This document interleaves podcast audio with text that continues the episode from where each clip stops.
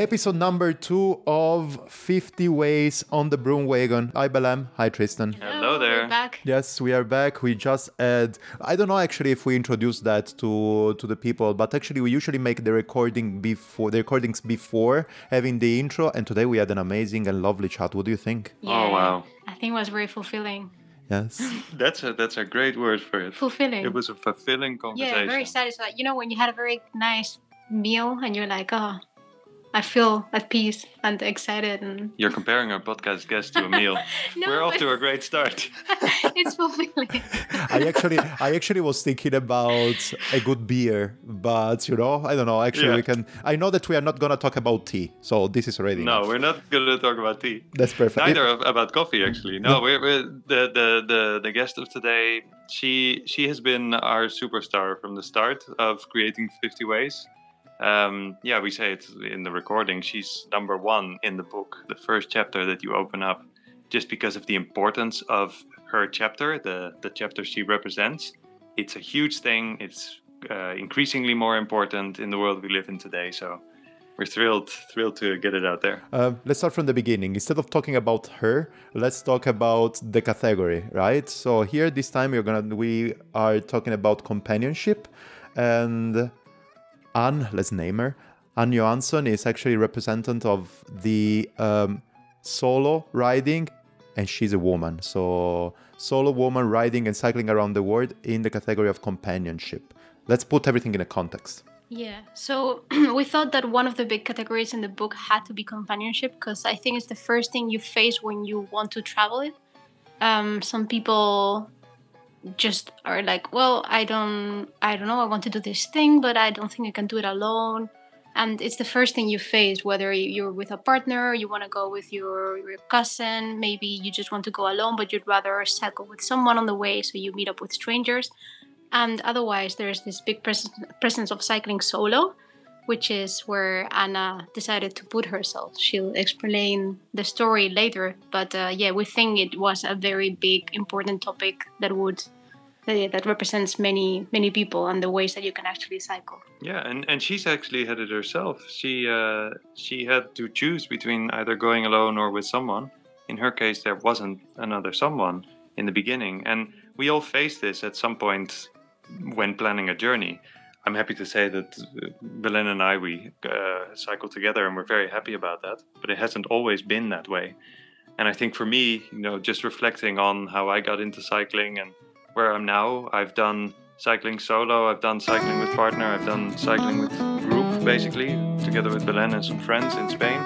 Um, we've cycled with strangers also yeah, and you know, no favorites there. Uh, I think every single one has a, a unique flair to it, uh, ups and downs for for every single form. But it's uh, like you say, it's the question we all face. We are all faced with before starting out a journey. So it's a very, very important chapter that we uh, are very happy to have inside the book. Yeah, that's great. And actually, so here we are really talking about somebody riding by herself. But which one are the other components of, of this section of the book? well in this um, you mean in, inside of companionship Yeah. well other humans you can also travel with your animals so Yeah. There's a little section also Wow. on traveling with uh, dogs, with cats, and also with a bunny. Yeah. yes. Also, of course, with uh, with kids, we have three chapters uh, within the 50 ways that are uh, traveling with kids, whether it's long term, short term, or um, the age. So some are very young kids, another is an adolescent boy. Wow. Yeah. Okay, okay, okay. uh, yeah, it's super interesting. I can't wait actually to have the book in my eh, in my hands for for that. Just ah, let's let's say yes. Let's talk about that. And do we want actually to put around something like where people can find the book? Because here we're talking about the stories, but at the moment I think that the book is gonna be already there and everybody can grab a copy, right? Yes, yeah. By the time that this is published, you'll be able to get it in all the big places. So, 50 ways to cycle the world. Uh, your local bookshop can order it for you. You can find it online uh, on your web shop and otherwise Amazon. Um, and then you can also get signed copies, which have a very special little thing attached to it. You get them through my website, tristanbogaard.com. I'm sure it will be in the show notes. And uh, when you buy a signed copy in the shop there, the profits that we make, so our side of the book selling, they go to an organization uh, related to cycling, a charity related to cycling.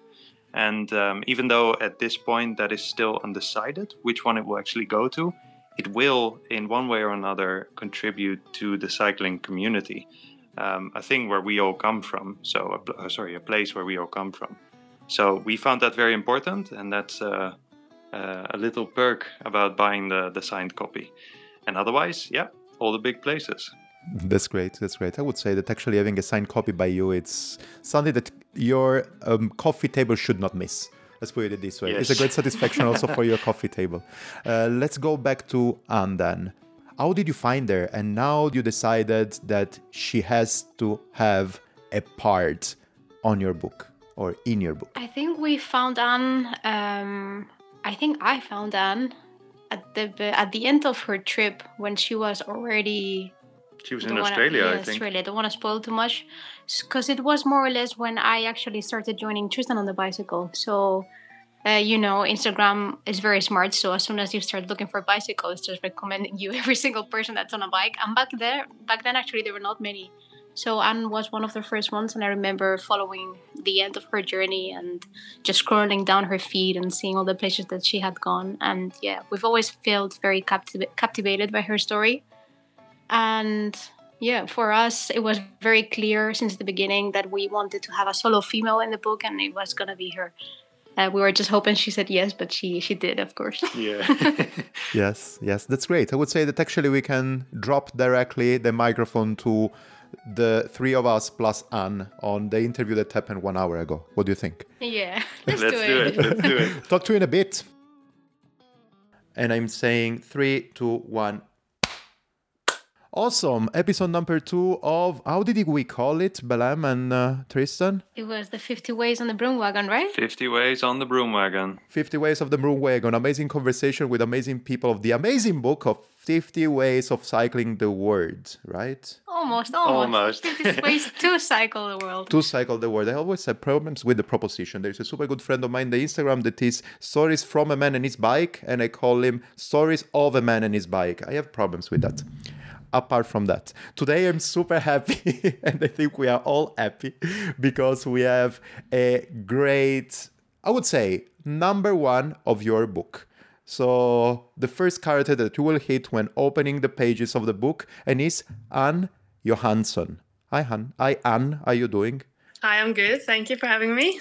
Thank you for being here. So, first of all, just I would love to really tackle the elephant that is in the room. Is it okay? Anne Johansson, does it work in this way? Or I have to use a different pronunciation or stuff because I usually mispronounce all the names and the Swedish ones are probably the one that I'm not handling at the best. No, it sounds perfect. Anne Johansson. So it's great the way you say it perfect. I really really love the the way of your vowels how they are pronounced. So that's why i was a bit nervous but now i know it and that's perfect. Um, maybe i can just get a little intro on uh, yes on this conversation. This is the conversation number two. We are going to go through some of the characters of the uh, of the amazing book of tristan and belén and actually the story of and and here Belén and Tristan, if you want to correct me, go ahead, is part of the section of companionship and it's actually the story of Anne that is actually riding solo as a whim, as a woman around the world basically because you started from Sweden and you arrived till New Zealand, crossing all Asia. This is basically something like the framework where we are gonna move today. I think you summed it up right, Stefano. You you got it there. We are so so thrilled to get into this story and like you said in the beginning, the fact that it's chapter one, we just told Anne already, so she's gotten a little preview of this, but uh, her story for us was one of the most important ones to share just because of the, the fact that as a solo woman, she decided to cycle around the world not just once, but actually twice, which we'll get into later.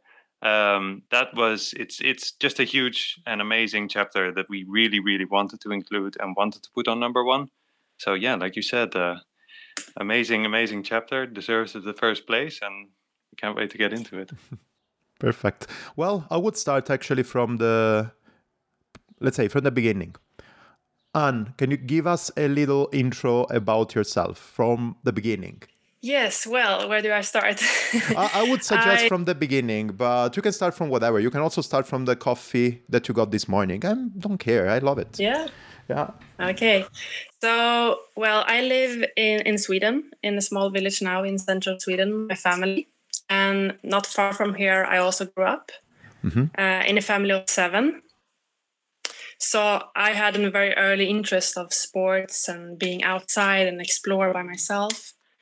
And especially in a young age, I, I got into running, uh, an interest that also turned into my whole life almost uh, throughout my youth. So I was competing in running uh, from the age of 10 to 25. Uh, and that was my whole life. So I didn't do so much else than, and, than training and running. And it was not until later when I eventually started studying in the university that I also explored outdoors and, and other ways of being outside and just running. Uh, and it's also later in my 20s that I discover bicycle touring that I never heard about before. So riding bikes has just been a natural part of my life but it's nothing I've been doing more than anyone else. So in my mid 20s, I started to study uh, at the university uh, and I got a degree as a graphic designer. And then I went into taking internships and working my way up. Um, and it was actually that job that kind of got me into bicycle touring. Uh-huh. um, I I thought I knew what I wanted with my life, so study and get myself a job and work in a really nice design studio or advertising agency in Stockholm or somewhere in the world. And I was working really hard towards that goal. And found myself sitting in an office in front of the computer for 10, 12 hours a day, just going home, eat and sleep, and then doing it all over again five days a week. and then in the weekend trying to squeeze in some some kind of outdoors outdoor thing. Mm-hmm. Um, and I just felt that being in my mid twenties that I have lost. I have lost something. Uh, I was like stuck in this place with this work, and I felt that it didn't give me much meaning. Um, and that was the first time when I started to look outside of my little bubble and like, what's else out there? What else can I do? Uh, because I don't feel like sitting here, even though I had a nice job.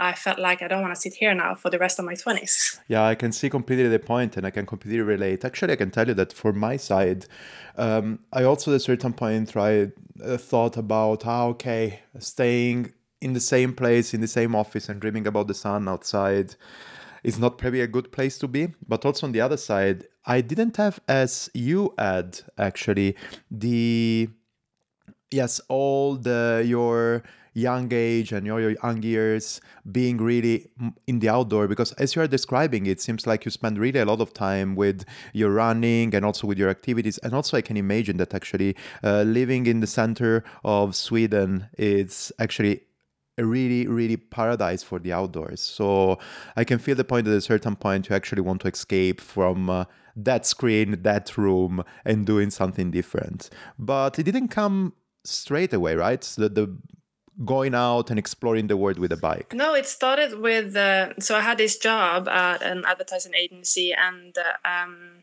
I just was fed up with it and felt like doing something completely different. So I moved out from my apartment and I quit my job and I moved home to my mom for a couple of months, um, and then decided to fly to New Zealand, uh, the other side of the world, literally. Yes. Um, and I was 27, and I felt like I'm going to do this backpacking trip that most people in their 20s do. Uh, so I had a huge backpack on my bag, and I went on the buses between the hostels, um, between these tourist attractions, and I still felt like there was something missing. Like I was sitting on the bus, looking out of the window, and passing all these beautiful places.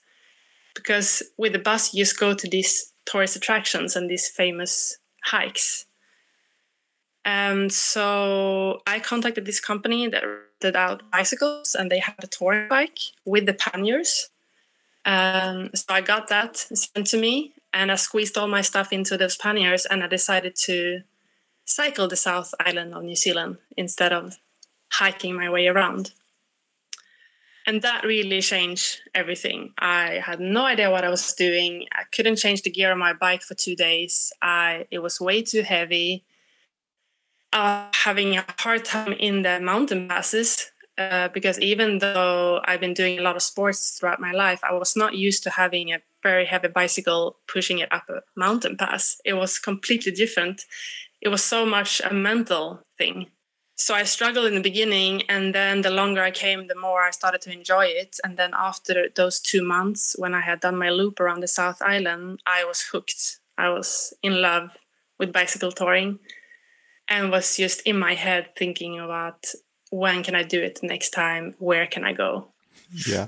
What did you think about the bicycle? So when you had i can completely feel you also there that you were actually doing this bikepacking trip in uh, new zealand and you were actually trapped into a box again because it's a bus. You are going only where where the bus is taking you. So without the possibility of exploring something new without the possibility of really going on a path that was not beaten maybe. Let's put it in this way. And i can see actually your uh, need of doing something different be enjoying a bit more the outdoor. But with your experience experience as a runner, and I also believe also trail runner, uh, why did you decide to do it on the bike and not doing it, yes, on a trekking route or hiking route? Um, back there in New Zealand, I don't really remember why, because okay. I went there with the intention of just going on hikes. So I had all my stuff with me for that. And um, I was not a long distance runner back then. I came from track and field running middle distance 800 1500 meters so it's quite fast races, but this thing of going on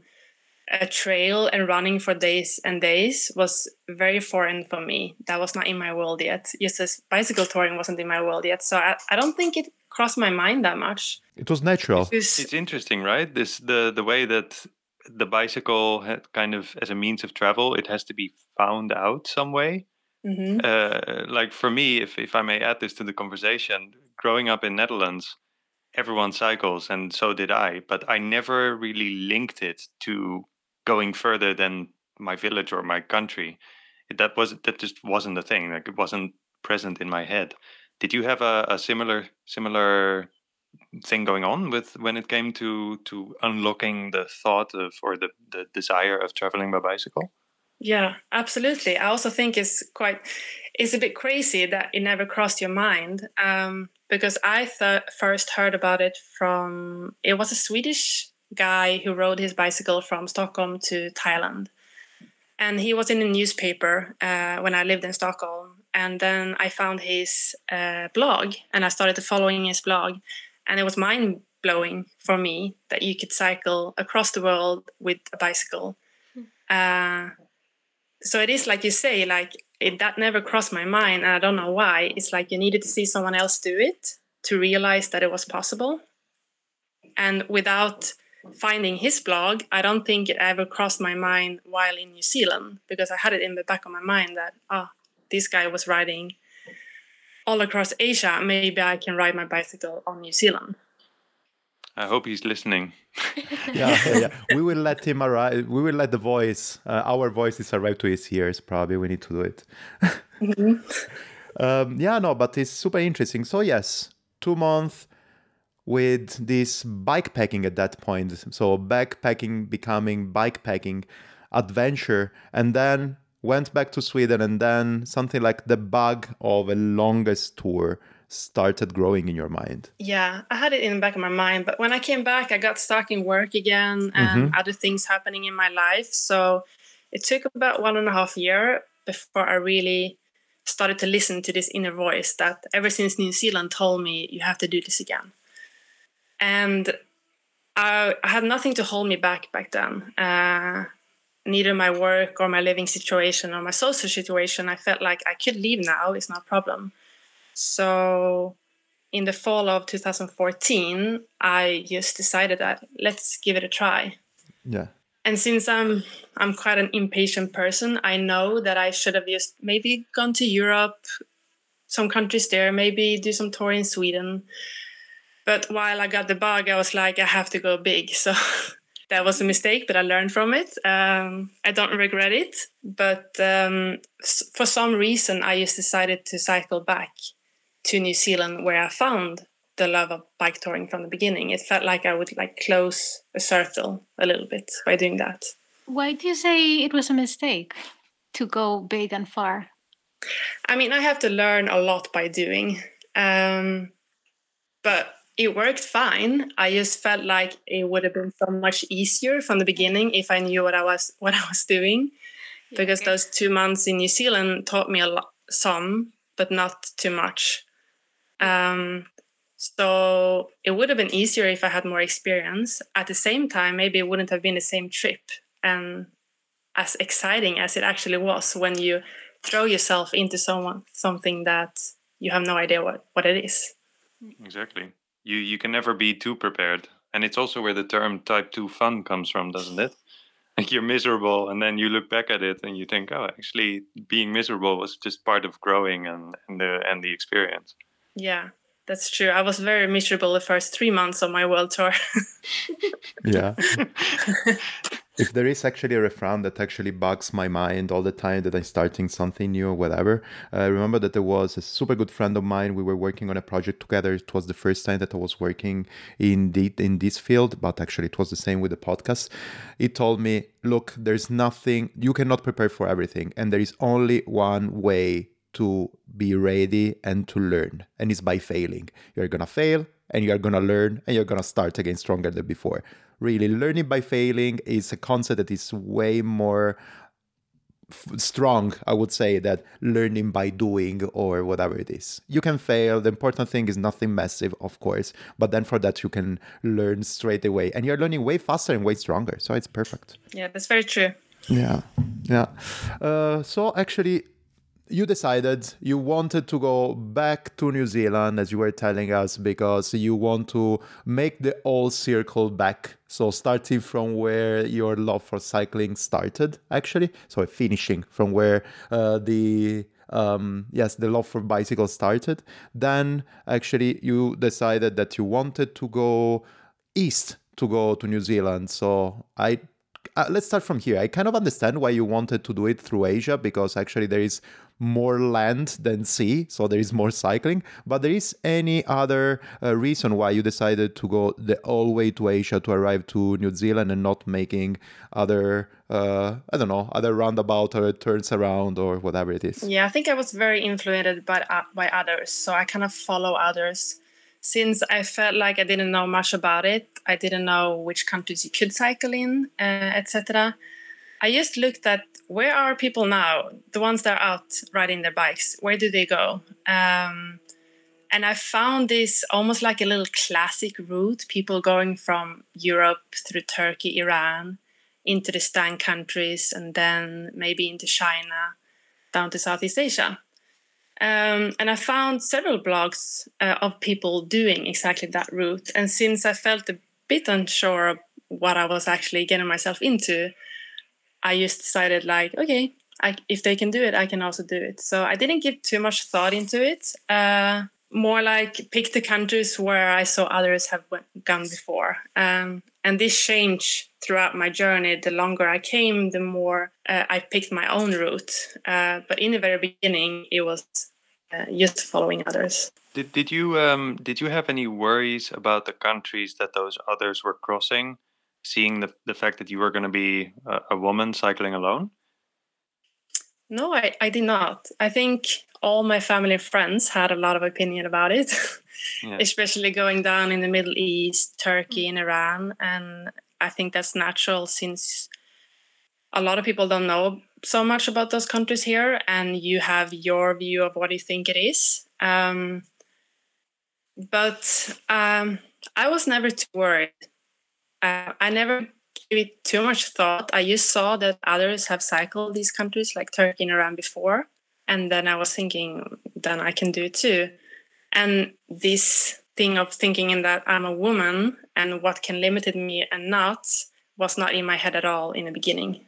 Uh, nice. Yeah, maybe if I want, if I can stress a bit more on this side, it's more than actually your feeling or traveling by yourself as a woman also in these countries. But I think, as you were saying, I think that actually a lot of people close by you, family, friends, whoever also booked your trial your flights. Ah, yeah, you didn't fly, so it's fine.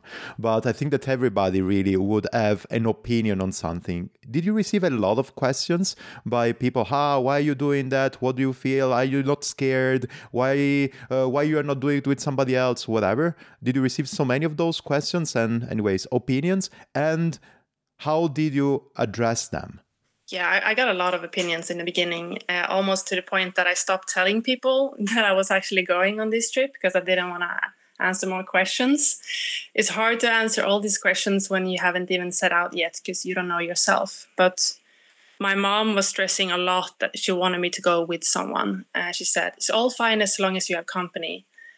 And I didn't have anyone to go with at that point, And I also felt like I wanted to go solo uh, so it was just a lot of talking with her and convincing her that everything's gonna be fine. I got some people was super happy for me, and uh, others was just I could get weird comments like, "Well, you're 30. You're supposed to get married and have kids now. You can't go cycling the world." And damn it. yeah. sorry, sorry, I'm jiggling here. These kind of things really, I don't know. It's a bit um, disturbing for my way of, I don't know, but I can understand that actually some traditional way of thinking can lead to that. But yeah, you know, it's always judging somebody's life. It's always something that people should think a couple of times before saying, at least. Well, it, it's it's a rule book to security also in, in life. For a lot of people, yeah. that model has worked and it gives them the security and safety in life that they need and so it, it's logical that some would criticize you for taking such a bold step and forgetting about all those requirements or if whatever you want to call them for for a second yeah i have a, a family member he was like he couldn't understand why don't i just to- take those four weeks in the summer and go cycling and then i still have my job when i come back yeah. but i realized after t- after a while that it, some people is just we're in such a different headspace I can't even explain to them why I'm doing it. So I'm just leaving that discussion aside. And then a lot of these people, including my family, understood what it was about while I was out. But it, it took that. They needed me to see me out there because I couldn't reassure them enough before going out. Uh, so, yes, you have to hear what people say and try to reassure them that it's going to be fine. But then in the end, it's just my life. And yeah and actually, if I can put a couple of words here, actually, at the end and talking to you right now and reading about you uh, on the book and watching what you have done you are still continue doing it in your social media you didn't need to explain so much because you went out you did it you actually we're going to talk about that. You also had some troubles in the middle that you need to start everything back again. And then you're back and now you're happy and you're talking about that or whatever. You needed that. So you don't need actually you didn't need so much to explain everything. You wanted to do it you did it you're happy.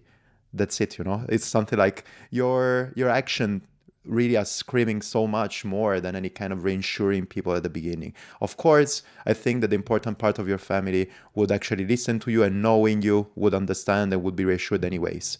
But for everybody else I think that actually, as I was saying, your action and the facts are there. So yes, like all my family members were worried and had a lot of questions, mm. but they never ever told me not to do it. Mm-hmm. Uh, they were always supporting me, and I felt that even when they were they were worried. These rude questions and stuff came from the outside, from people that didn't really know me. Ah, absolutely, it's and then it, then it's very easy to ignore that too. That's true. That's super true. So yeah, you had this thing in mind. You wanted to travel. You wanted to travel with a bike. You wanted to go to New Zealand. You want to pass through Asia. Uh, we can address maybe a little, but we talked already about that. You wanted to do it by yourself. One of the reasons you said that uh, it's because you didn't find really anybody that wanted to take the same journey that you wanted. So actually, this was one of the reasons. I'm gonna go by myself. There were other reasons there uh, that actually made you ride alone, or it was just this something like I don't know uh, logistics reason. I put it in this way. Yeah, I felt for me this was a, a big thing in my life. I felt like this was a one in a lifetime thing at at that time before I left, and it was very important for me to do it my own way. Mm-hmm. uh, and that is partly the reasons why uh, number one i didn't go with anyone. And number two i didn't seek any sponsors of any kind. Okay. Because i wanted to do it completely on my terms and i didn't want to compromise. And if you go with someone you will have to compromise at some point in the end. And it would be natural maybe if i would have been in a, in a relationship or having a friend very close friend that had the same dream as me but since i didn't have that it was very easy to just i want to go alone and I also felt that throughout the trip that I, I really liked riding solo mm-hmm. and not having to compromise. I I ride very different from day to day. One day I, I might ride three hours and then I just want to eat ice cream for three hours and lay in the sun. Yeah. And the second day I want to push myself and I go like crazy for 10 hours. And that's just how I am. Um, and when you're alone, it's very easy to you know you just ride after your mood and when i'm with someone i always have to limit myself or push myself where i don't want to yeah yeah it makes it makes a lot of sense and actually as you were saying it's your lifetime experience so it makes sense actually to do it in, at your own terms. Uh, maybe something that's really is a technical thing that pops up into my mind completely randomly. You are ready, you are starting. What's your setup? I mean, bicycles, camping, and all the gears that you brought with you. And uh, yes, which one is your setup? And how did you decide for that without having so much experience? Well, this was one of the hardest things for me to just go out there and, and mentally decide to to you know go out outside of your door and you start pedaling was not hard for me, but the logistic part was really hard for me. Uh, it was a lot of research because I knew nothing about bicycles or bicycle touring. So I got what I saw others were using. You know, these panniers I can see some people are using, they're probably good. And the bicycle too, I asked other tours that I knew about in Sweden. Mm-hmm. What bicycle do you use? Is it good? So a lot of research in the beginning. Um, and I packed way too much stuff, probably twice as much as I actually needed. Um, and there was also a long learning process throughout those next coming two years what to bring and not what what not to bring um, it's really a tricky one and that was really learning by mistakes from the beginning because I, I went with one setup and i think two years later the only thing that i kept throughout those two years was my computer and my bicycle everything else was replaced at one point or another okay um, Wow. Wow. You bring you brought your computer with you. Uh, just because you wanted to uh, document what you were doing, or just because you want to keep contacts with communications and family, or for other reasons? No, I had. I think it only had to do with um, I wanted to take photos and videos, and I wanted to be able to store them and edit them and work on them along the way. So, yeah, it was a very natural thing to to bring that one. I never thought twice about it. I love that because it's it's not a it's not a given for a lot of people traveling by bike even though all those journeys are super unique and it's it's one of the challenges that we had creating 50 ways uh, trying to find good stories where also those people living those stories had taken good pictures because it is a, a coffee table book at the end of the day.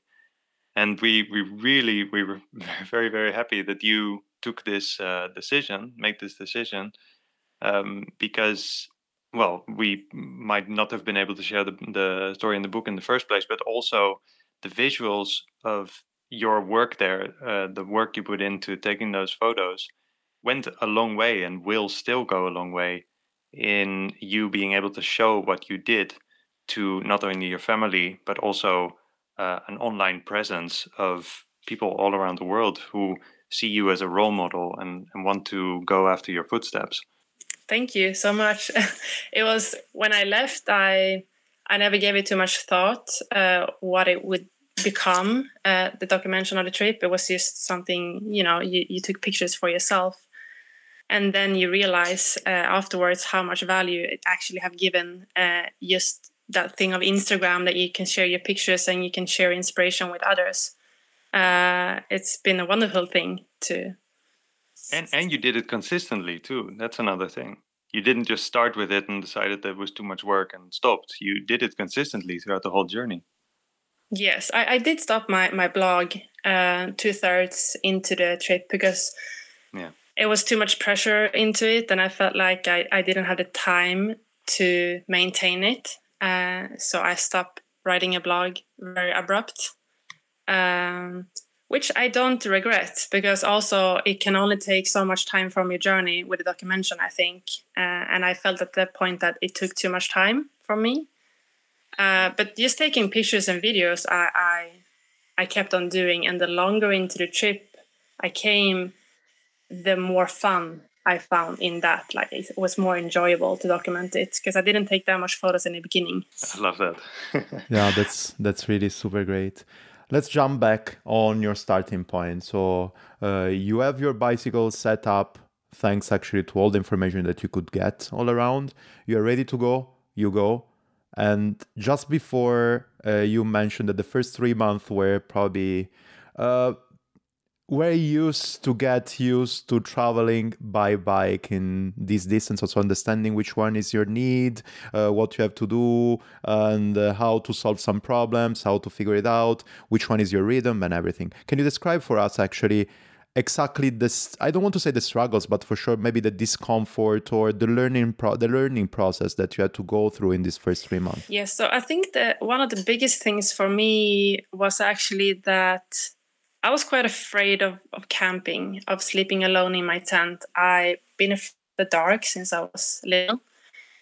And that was something i i tried not to think about when i was planning the trip but then when you start you're in it and you have to face it. So I would say those first two months when I rode from Sweden down to the coast in Croatia, mm-hmm. Uh, I was really struggling because it was very scary to, to stay in my tent, and it was a lot of animals sneaking up at me at night that I thought were other things um, that scared the heck out of me. Yes, I can feel it. so that was one thing, and then everything from what do you eat uh, where do, how do you plan where to buy your food that you have how much water do you carry uh, the crossings of borders uh, people approaching you when you don't have a common language it was just everything together. And i was struggling a lot. I i liked it but at the same time i was having a real hard time and i had a lot of times just sitting in the ditch and crying and wonder what am i doing here? Um, but I had decided that I'm gonna keep on going no matter how it feels because I knew it was gonna be a big hurdle in the beginning when you don't know what it's about. So no, it was not a freedom feeling just heading out there and cycling through Europe. It was an everyday struggle.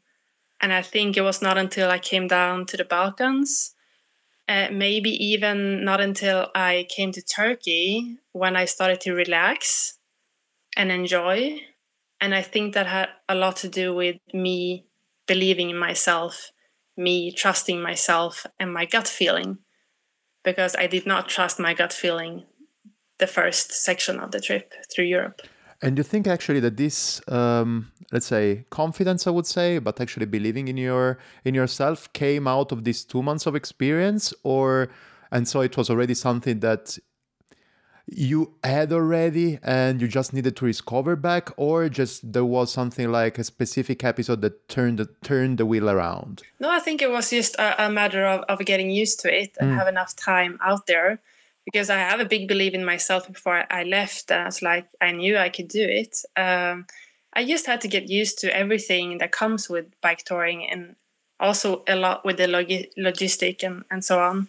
So slowly slowly it, it got better. Um, I also had a little a meet. I, I came into Albania, and um, this could be anywhere. Uh, the the bad guys are spread out all over the world. Yeah. But it happens to be my first night in Albania, and Albania had a little bit of a reputation, at least from where I come from. And it was a guy finding my tent that I thought I had hidden in the bushes uh, late in the evening. Mm-hmm. And I had a bad feeling about this this whole spot from the beginning. I came there, but I was ignoring that feeling. And he came there, and he was just a local, wanted to know who are you? What are you doing here? And we had actually a good chat and got to know each other. And then after an hour or so, he left to go back to his family. Mm-hmm. And once again, I had this screaming feeling inside of myself you have to pack up your stuff and leave. And once again, I ignored that feeling. And as I thought, and but didn't hope for, he came back later that evening, and then the atmosphere was completely changed, and he did not have any good intentions left. Okay. um, it was a very scary situation, but nothing happened in the end. In the end, he left, and I took my my sleeping bag and ran away in the forest and slept in a ditch until the sun went up and I could go back to my tent. And that experience changed a lot because I really realized that the only thing that will guide me through this journey is my gut feeling and how it feels inside. So if my gut is saying, this is not a good person or this is not a good place, I have to keep on moving. Uh, and after that, that night, that changed a lot. And I, I think that was a turning point that I, I started to trust myself much more. Mm. Yeah, yeah, yeah. Uh, it's yes, I can completely understand. And actually, wow, uh, it has been so must have been super scary. And I can completely understand then your reaction and going and sleeping somewhere else, waiting for actually for the sun to come up again. Because yeah, I can completely understand. Reading through um, the interview actually about the book uh, itself, I actually see that it happens not so many times that you had such an uncomfortable situation, if we can call it in this way is a bit more than uncomfortable. Uh, but seems like actually the couple of times that this happened you had some uh, uh, ideas and technique how to let people go away with bad intention from you. And can you maybe explaining to us a bit more something like how did you escape this kind of dangerous situation yeah yeah so one of the most common questions I get when, when people learn about my trip is like, wasn't this scary? Mm. Or was the worst thing happening? They go straight into the the lowlands. they want to hear the shit that happened and not the highlights, uh, which is interesting. I guess that's just how we are human beings. Um, and if I look at my trip, 25 months on the road, I had very few bad things happening. Uh, uh, I was not attacked. I was not robbed. Um, I was. Everything went fine. I was not in, in a car accident and so on. Um, but of course, there are small things uh, that you have to face along the way. And this meeting with the guy in Albania just reminded me that um, yes, there will be people that look at me in the wrong way. Uh, mostly because I'm a woman and I'm going solo. Mm-hmm. And this will happen again. I just have to learn how to deal with it. Um, and it, it, started in Turkey and continue to Iran. Uh, it's ironic. I think I say that in the book because these two countries are two of my my favorite countries of the whole trip. Because of the hospitality of the people, the kindness of the people, and how they opened their arms for me. Um, at the same time, it came with a lot of uh, it came with a lot of meeting with with with people that um, saw me as uh, an object, like someone that can't defend herself, that is weak and alone on her bicycle. Um, and in in Turkey, it started with you know guys stopping with their car along the way wanting to chat with me, wanting to interact. And it didn't take me long until I started to see this pattern. You can see really fast just by having a look in their eye, like, do you have good intentions or do you have bad intentions? Mm-hmm. Um, and if it's the later, you just ignore and keep on, on riding your bike. So that was not too hard. When I came to Iran, it became more physical. Um, people trying to push me off my bike, grabbing my ass, passing with the with a motorbike, uh, mm-hmm. pulling in my clothes. Um, so that was scary when it became physical, and and then I also changed my my reaction. So instead of ignoring it, I became very angry. That was a natural thing for me. If these things happens to me, I get very very angry. Um, and I was just facing them with a lot of anger and, and hate and, and screaming at them and and basically fighting back. And they, I guess, they are not used to a woman uh, hire their voice like that to them, a, a stranger. So, ninety nine percent of the time, that actually worked. Uh, just becoming aggressive. Mm-hmm. Yes, yes, I can see the point. Actually, you were saying probably these people they are not used to have people that react and actually women that react in this way. So yes, they are getting scared or just they are not used and they understand actually how bad they are and how yes let's say uh, bad they acted. So probably yes put the play put the things in the right places and this is a good a good thing actually to defend yourself. But going back to the uh, happy note. So you were saying you started, you actually took a bit of time to get used to the traveling and everything. Then you passed through two of the countries that you like the most, apart uh, the bad meeting, let's say that uh, you were mentioning before, Turkey and Iran. You mentioned this one also in the book. Why, in your opinion, you said already uh, the people that were super welcoming in the place itself, but there is something really vividly that you remember of these two countries that actually caught your heart and actually let you still think that they were good place to be and nice place to travel through? Yes i think i'm i come from sweden and here is uh, people living in their own bubble and you take care of yourself and uh, if you ask for help you will get it but otherwise people mind their own business. Mm-hmm. uh, so it was almost a shock for me coming to turkey and having people approach me the way they did they would just come here and drag me into their home not drag me but invite me into their home and sharing the meals with me and offering me to stay on the sofa. And i felt like everything is shared there. So the meal you have on your table you will share with everyone around you even if there's a stranger passing on a bicycle. And this was a very new thing for me. Um, that people were so open and they were not scared of me. They were not thinking uh, who is this? What, what can what bad can she do? They more just wanted to help me. Um, and this continue i could say through turkey and iran is this incredible hospitality of the people. Um, it could be anything from offering me to stay in their home and share a meal with them to you're stopping and asking, do you have enough water? Do you have enough food? Uh, do you need help with something? Uh, do you need help with navigation and so on? So I felt really cared for. I felt that if I will fall, there will always be someone standing there and catching me, uh, almost like that yeah it's i don't know it's super great. And i've been in turkey and i felt absolutely the same thing. I was also traveling especially in the second part of my trip i was traveling with myself and i felt exactly the same.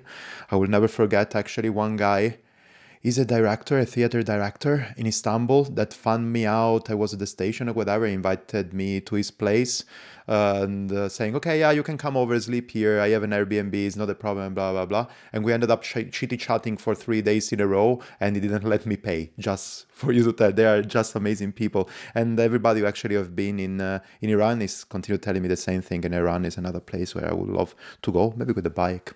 Uh, let's go fast forward and at a certain point by in your first trip i would say we're focusing a lot on that but actually it's something like the introduction uh, to your bike packing life. So um, at a certain point you were in uh, um, let me remember you were in the pamir highway right? Or somebody somewhere there.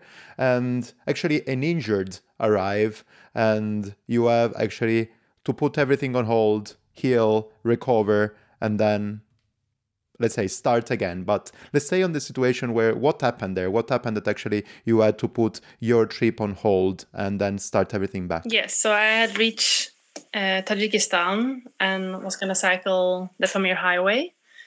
But uh, not all the way. Actually i had company at that time uh, by a finnish cyclist uh, named Taneli and we decided to take a little uh, detour up in the mountains.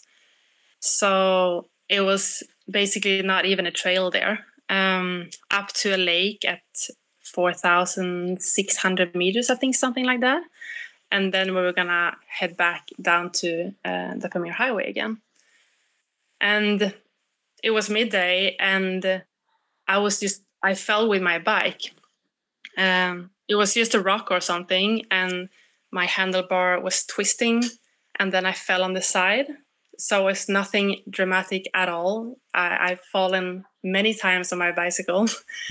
uh, and maybe you get some scratches, but that's it. But this time, I somehow I my foot got caught in the pedal and it twisted, and I felt right away when I felt that this is not good. Uh, this is something else. So I couldn't stand on my foot, and being high up in the mountains, fully loaded bicycles, not being able to stand on my foot, we knew that okay, this is not good um, in the end, I managed to get down the mountain. Uh, Taneli went away for. It took him 15 hours to find some locals with the four wheel driver that could reach us up on the mountain and take me down again and, and my bike and all my stuff. And since it was late fall in in the Pamirs, uh, the winter was just around the corner, and I knew if I if I stay here, I will have to wait until springtime before I can continue uh, I didn't have the gear or the stuff to cycle in the winter in the Pamir, even though it's possible. Okay. So I decided to go back home and spend those months recovering uh, from my foot injury with my family and my friends and gain some energy from there. I was home maybe for four months. Um, and then my foot was okay. I could cycle again. And the original idea was to just fly back to Tajikistan and continue on that path I was on. And it was then I felt very stupid to jump on a plane when you're gonna go riding your bike if you don't have to, because you have this big landmass of Europe and Asia. So instead, I I started over from my mom's place in in Sweden, and I still wanted to cycle to New Zealand. Um, but I wanted to go another route because now I have gone that route through Europe and Turkey and Iran. I didn't see a reason to go the same way again when there's so many countries to explore. And that time I went the north way instead, so through Sweden, Finland, Russia, Kazakhstan, Mongolia, and then down. Wow. So it was just like I saw it as a big opportunity to just see more countries and more places that actually I haven't seen too many cyclists doing. Yeah, it's a very uncommon route actually. Absolutely. Did it did it come from what you were previously mentioning the the the, the routes of other cyclists? Did did someone else tip you on that particular route, or was it literally just you drawing across the map saying, "I'm I'm just going to go here and I'll see what happens"? Yeah, no, it was not influenced by anyone else. Uh, I was so full of confidence when I came back that I can draw my own route. I can go wherever I want to. Um, so I just took the map and and and draw a line myself. Um, Russia for me was very thrilling. Uh, it's a country that I knew nothing about, but I really was eager to explore. The same with Kazakhstan and Mongolia. So I I didn't I didn't draw a detailed route from the beginning. I knew I wanted to go through Russia, Kazakhstan, but I didn't know exactly what road to take. I took that along the way, uh, so it was very much not that planned. And I didn't find anyone that have done this route before. Um, I did get contact with a few Russian cyclists though that reached out to me, uh, wanting to help me. So I got some uh, some tips from them, roads to stay away from and roads that are better uh, when it comes to riding a bike. Yeah, it's super, super interesting. And it's super interesting, actually, also uh, your approach to that. Because I don't know, I heard about so many people that just their idea was okay to explore, but actually also to end up the challenge. So cycle around the world, arrive to New Zealand in your case. So um, would have been seen like let's putting in this way maybe it's a bit too harsh but it's something like uh, it's gonna be um, i'm gonna lose in time if i'm gonna start all over the game uh, all over again. I just want to arrive to new zealand. This is my goal. For you was different. Actually for you was the other way around. It doesn't make sense not exploring something new just to be fast. Just let's start everything again. Let's start the adventure again. And this is absolutely the spirit that I love about your adventure being out there for exploring parts of the world as much as parts of yourself. Yes, I didn't have anything that hold me back either. I didn't have any time frame where I had to be home because, as I said, I, I, I didn't have an apartment, I didn't have a job, I didn't have anything to hold me back. So I actually wanted to spend as much time as possible out there. The only limitation I had was money. Mm-hmm. So when I left the second time from Sweden, I almost knew I didn't have enough to make it in New Zealand. But I was just thinking I I'll fix it along the way somehow. Did you fix it along the way, or you just try to save as much as you could in terms of food or accommodations and stuff? Yeah, I actually applied for a working visa in Australia. Mm-hmm. Uh, you can apply for that until you turn 31. So I, I, I got it approved the day before I turned 31. Wow. So I, had that one. Okay. but then, then you have 12 months to enter the country for it to not expire. So I knew I have one year to reach Australia. And when I was in Thailand, Bangkok, uh, that time was was gone. So I had to take a decision there. Either I, I fly from Bangkok to Australia and I will get my working visa and I can work, or I continue down to Singapore as the original plan and the visa will expire. And I don't know why, but I just felt like I don't want to skip out this route from Bangkok to Singapore. I want to ride it. So in the end, I never got my work, working visa for Australia. And I actually had to borrow money from my family that I worked in and paid back when I came back from my trip. Okay, okay, I got it. But you have been so you went. So let's put it in this way. Actually, uh, Tristan and Belén wrote me in our notes here that actually at a certain point you arrived as well in Australia, and it was there that you met your partner, right, Guillaume? Yes. That's true. Tell us more about that. Actually, I got the hint as I was saying that probably is a cool story. If you want to tell us. Yeah, we Yeah, really sure, like this sure. part of the story because there's these things within the cycling community where people are like, oh, like I will never find anyone. How do I find someone that likes to cycle or who is into the outdoors? And we always say, say just go outside, and eventually you'll meet people that are into the same thing because they're outside. They're not in your same village or doing things like that. So that's why we like Ant's story.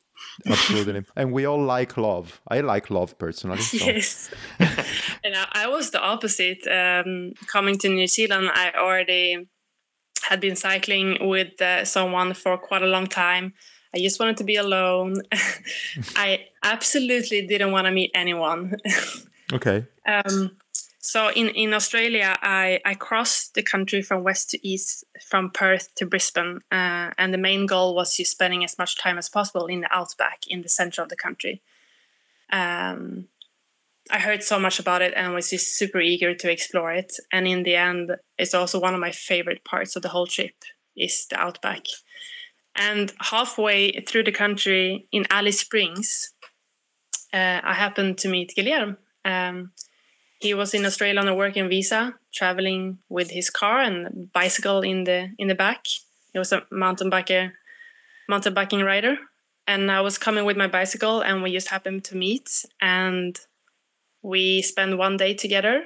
Um, it was him and his friend and me, and then we parted ways, and I didn't think so much more about it. Um, as I said, I was really into my trip, and I I was not into finding anyone.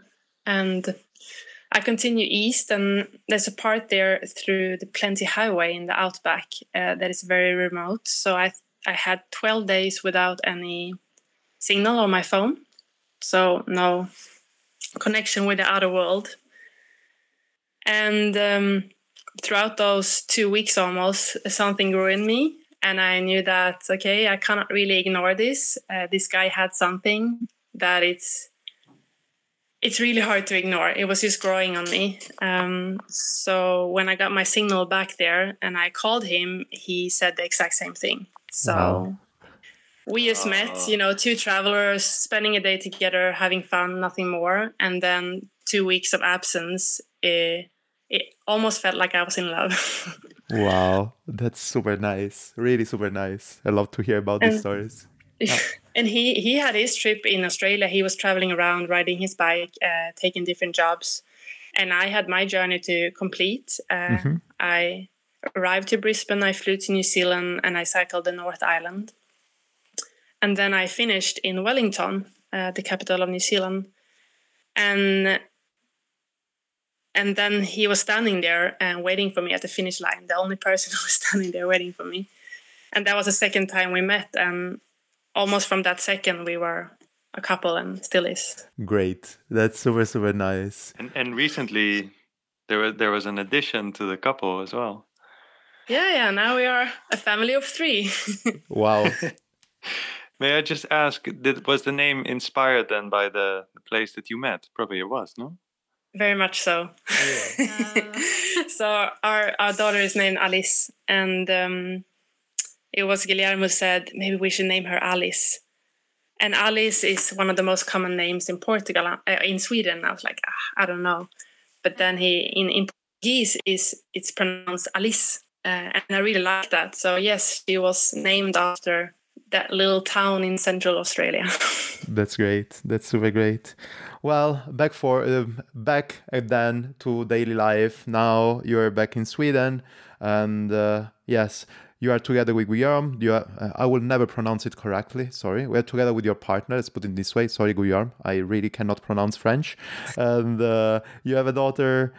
And my question here is after these two year and a half, a bit more of your traveling and uh, of, yeah, your other chapter, new chapter of your life, how do you feel? Because actually, there is something that hit me while reading the, the book. And actually, there was a sentence that in the intro that says something like, my, um, At the beginning, before my trip, my creativity was soon replaced by anxiety. How is it doing right now? How's your creativity doing right now after living this amazing adventure? It's doing great.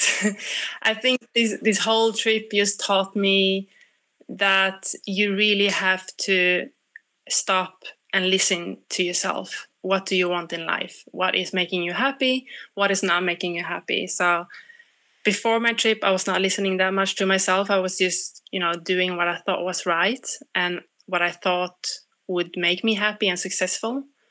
And coming back um, i'm very much more chill and laid back and like taking life as it comes and and in reassuring myself that everything will be fine in the end as long as I I'm following what I want to do in my dreams. So today I'm not sitting in a in an office in Stockholm. I am I'm living here in in a house in the countryside, very close to nature and close to the things that we like to do, to be out in nature, go running, go riding bikes.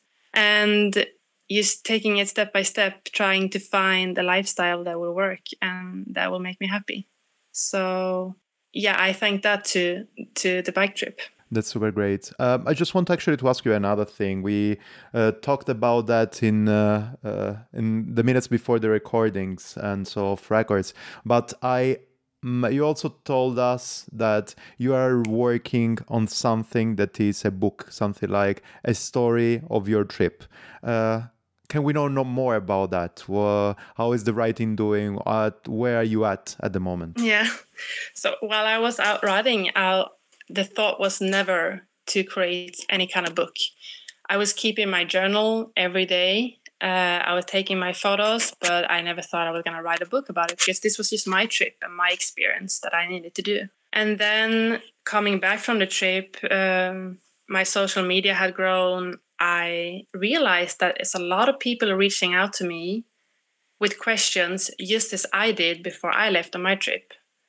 So it was really nice to be able to share tips and tricks and inspire others, just that I have been inspired in the beginning. And I started to feel like I think I have a lot of stories that could inspire others and that I want to share for many, many reasons. And life happens. I started to work and we bought a house and we got a daughter. And it's not until now, actually, um, three years after coming home from the trip, that I I decided to sit down and write down my story from the beginning to the end, and trying to create a book that really will give something to the reader.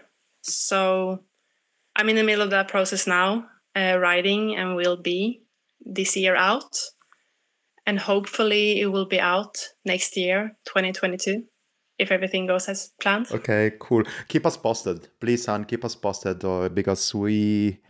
I talk about myself. Let's put it in this way. I talk about myself because I would really love to have this book in my hands and actually know a bit more from your experience and reading everything that you can have there in order to share with us all the feelings that you got there, all the experiences, great experience that you got there, and which one was the journey, your inner journey into that. So keep us posted. I would love to. I can't wait to see it. Let's put it in this way. Okay, thank you. I will keep you Yeah. posted. To- just to uh, add a question to to this book subject. Uh, can you describe to us a little bit what the what the fundamentals of the of the book are? Is it going to be only text, or are you going to use the uh, the images? Is it going to be a visual inspiration? Yes, it will be a visual inspiration. It will be uh, like a coffee table book. So I would say half of it, half of it would be will be with photos, and half of it with text, and hopefully also some good maps, illustrated maps on my journey. Um, so it's very much a combination because I really believe that I have a lot of photos that that cannot be described in text and vice versa and sometimes they need to go together so for me the photos in this book is just as important as the text itself coffee table books, so we're gonna have to be drinking a lot of coffee in the future. Yeah. yeah That's not the problem. That's not the problem. but is it gonna be in English or you're gonna you are writing it straight away in uh, wait on the other side? Are you writing it in Swedish or is it gonna be straight away in English? yes i'm writing it in swedish uh, i decided that Okay. because i know i can only communicate tell my story in the right way in my language hmm and also the publisher will be a swedish one but hopefully uh, it will be translated into english in the future nothing i know yet but i will really work for that Well, I think just to to back you up on that, there is probably not a single person who's written a book like that and and uh, designed a book like that just yet. So by the time it comes out, if any publishers are listening, I'm sure they'll pick up on this because it's a it's a subject on its own. It's a very very unique journey that totally deserves its own book. And uh, like I said, I don't think there's anything like it out there.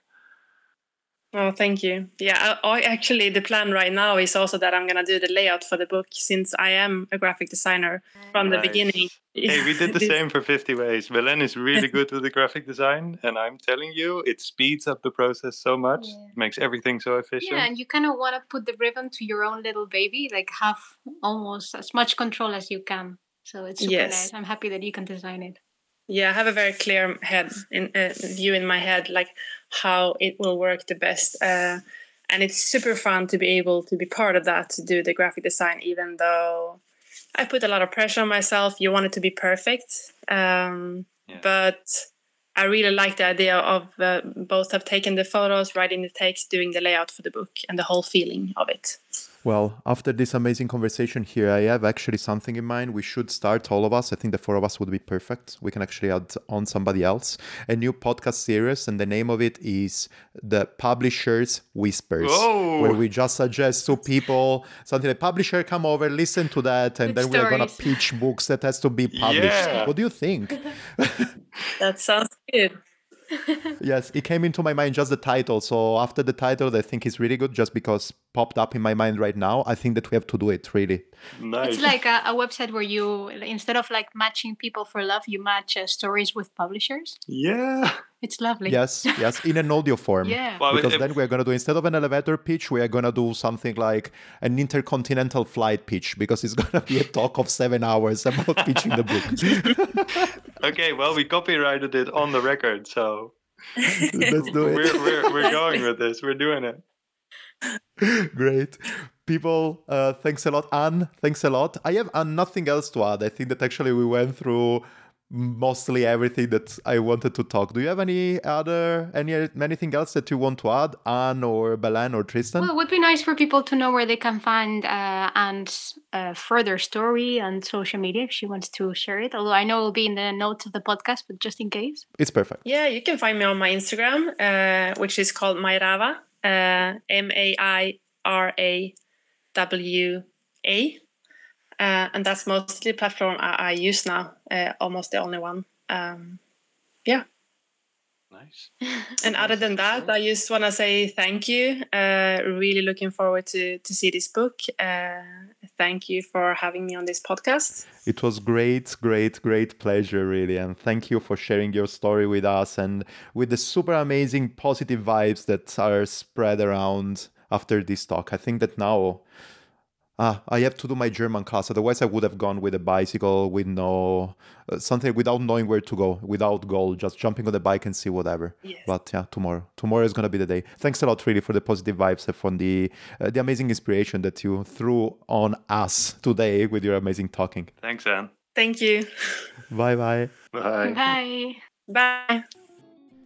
Such an amazing chat. Relaxed, enjoyable, inspiring. Thanks a lot, Anne, for that. And now I can tell you that I can't wait to have your book in my hands because it's so inspiring and I think that I could enjoy it also just by having it in Swedish, even if my Swedish is not the best. But talking about books, talking about books. Now, the book of Tristan Belén 50 Ways to Cycle the World is live everywhere. You can find it on all the major uh, shelves, online shelves. Online, if you go to the Tristan website. To Tristan website, also there you can find some copies. But now I know that are uh, they are all around Europe cycling. So probably I really don't know when they're opening small windows to get the book. But anyways, go to the social media, find them, and give them support anyways. And if you can buy the book, all the names, all the specifics down in the description below.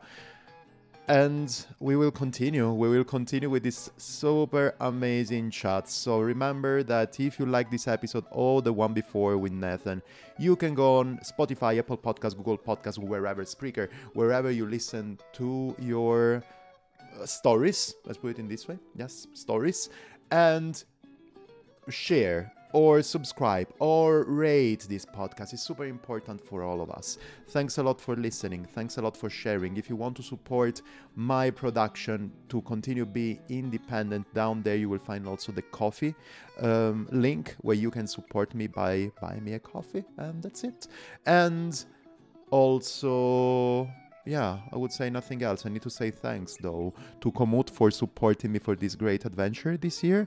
And yeah, for now, nothing else. Remember, if you want to support the Sea Watch, also down below you will find the Sea Watch link and you can drop some coins. Otherwise, all the time, the time naming, uh, everything related to COVID, you know that everything is gonna fill my COVID jar. And at the end of the season, I'm gonna give this money directly to the Sea Watch. Thanks a lot. Talk to you next week.